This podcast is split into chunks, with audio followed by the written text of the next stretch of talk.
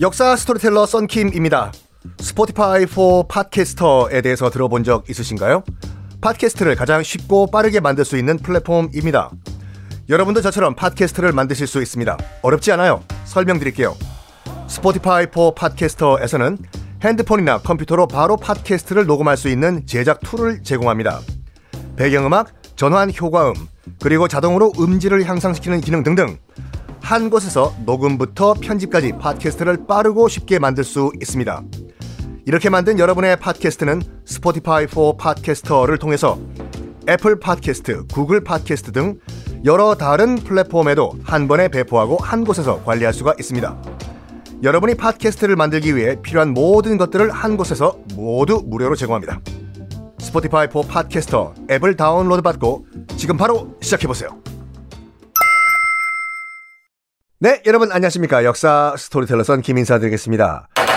아, 단종, 노산군을 단종으로 묘호를 주고 사면 복권시킨 거는 정말 조선의 정통성을 완, 완성시키는 거였습니다. 근데요, 진짜, 진짜, 진짜 마지막 풀어야 할 숙제가 있었어요.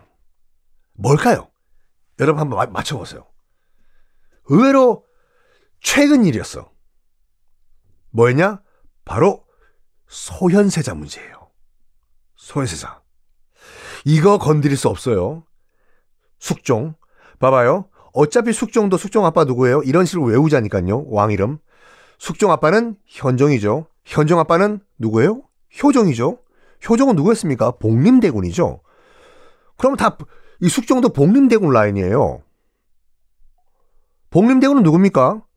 자기 형, 그러니까 자기 아빠 인조가 자기 형 죽이고 형수 죽이고 자기 친손자 죽이고 얼떨결에 형 대신 왕이 된 사람이 복림대군이지 않습니까?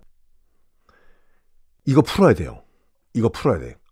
안 그러면 복림대군부터 송시열이 맨날 했던 그 얘기. 복림대군은 왕이 아니라 둘째 아들이요. 예속 논쟁도 그것 때문에 일어났잖아요.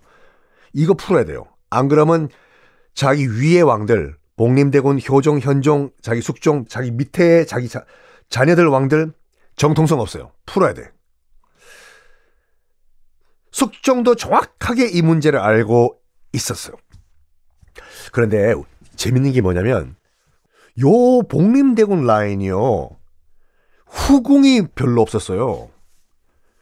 효종도 후궁이 딱 한 명 있었어요. 에? 한 명 있는 것도 많은 거 아닌가요? 아니요. 보통 조선 왕은 후궁 기본적으로 그 많은 경우는 아홉 명, 뭐 네다섯 명 정도를 데리고 있었는데 효정 복림대군은 후궁 딱 한 명. 현정은요. 어, 어찌를 봐야 될지 모르겠지만 조선 27명 왕 가운데서 유일하게 후궁이 없던 왕이었어요. 현종. 중전 마마 한 명만 있었습니다. 그 이유가 뭐냐? 그 이유가 뭐냐? 바로 복림대군 때부터 정통성 문제 때문에 신하들 눈치가 보이던 거예요. 그래가지고 내가 두 번째 후궁, 세 번째 후궁, 네 번째 후궁 내가 난 결혼할 거다. 딴딴따단. 이게 자신감이 있어야 되는데 왕으로서 내가 왕인데 내가 그걸 뭐왜 못해? 정통성 문제가 있기 때문에 후궁 한 명만 딱 내가 결혼하면 안 되냐? 됐다. 난 후궁 없어도 된다. 이렇게 된 거예요.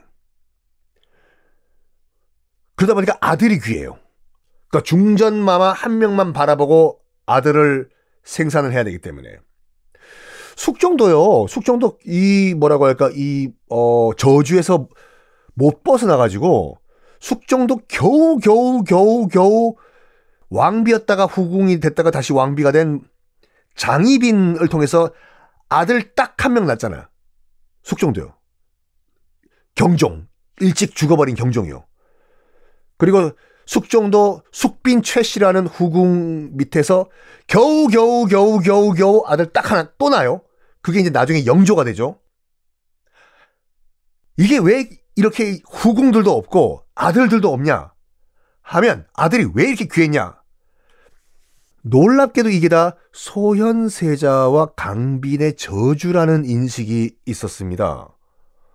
강빈 얼마나 억울하겠습니까? 자기 시아버지가 자기 남편 죽이고 자기 죽이고 눈에 넣어도 안 아플 자기 자식 두 명이나 죽였지 않습니까? 아마 그 소현세자 부인 강빈이 지하에 들어가서 저주를 했을걸요. 앞으로 이쪽 라인, 복림대군 라인, 내가 아들 씨를 말려버릴 거야! 라고.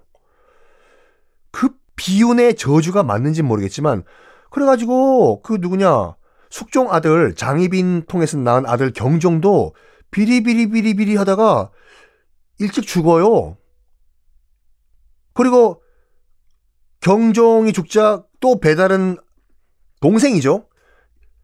연인군이 이제 영조가 되지 않습니까? 영조도 이 저주 계속 이어봤습니다. 영조가 왜요? 영조 아들이 누구예요? 사도세자잖아요. 뒤주에 갇혀가지고 7월 삼복더위에 쪄 죽어요.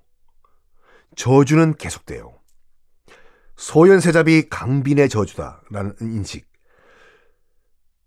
그래서 숙종도 이런 걸 물론 미신인지는 뭐 진짜인지는 자기도 뭐 확실하지 확실하지 않았겠지요. 하여간 이거 소현세자와 강빈 원한을 풀어줘야지 정통성 확보된다. 라고 인식한 거는 확실합니다. 숙종이. 그래서 고민, 고민, 고민, 고민, 고민, 고민해요. 왜? 어, 이거 잘못 건드리면 소현세자 복권시키고 강빈 복권시키면은 자기 위쪽 라인인 복림대구는 정통성이 사라지기 때문에 그래도 이거 복권시켜야지 모든 퍼즐이 다 맞춰진다. 라고 해서 고민 끝에 고민 끝에 숙종은 소현세자와 특히 강빈 강빈 사면 복권을 시켜줍니다. 특히 강빈은 역적이었어요. 인종한테 대들었다고. 효종 북벌 추진했던 효종은 그 강빈 있잖아요. 강빈을 아예 역강이라고 불렀지 않습니까? 역적 강씨라고 사면복권 쿨하게 시켜줍니다. 자, 이런 식으로 숙종, 자신감 뿜뿜 숙종의 조선 정통성 바로 세우기 퍼즐이 모두 맞춰졌습니다. 자, 다시 이제 그 당시 조선의 정치적 상황으로 돌아와가지고 남인이 이제 집권했어요. 어리버리한 남인이 뭐, 야, 진짜 우리 집권한 거 맞냐? 맞는 것 같아. 아유, 좋아, 좋아, 좋아. 여러분들이 남인이라고 하면요, 집권을 했다고 하면 제일 처음 해야 될 일이 뭐예요? 저, 아파트 사는 거요? 어, 땅 사야지. 어, 다음 선거 준비해야 되죠? 아니요. 송시열 없애야죠. 뭐, 우리나라 얘기는 안 하겠습니다. 역사적으로 봤을 때 이 뭐라고 할까 구테타, 역구테타, 역모, 또 역모를 일으켰을 때 제일 먼저 하는 것은 상대 반대파 이 정당이든지 그런 세력의 영수, 두목, 대장부터 날려버리는 거예요. 서인의 대장은 당연히 송시열이죠. 어떻게 됐을까요? 다음 시간에 공개하겠습니다.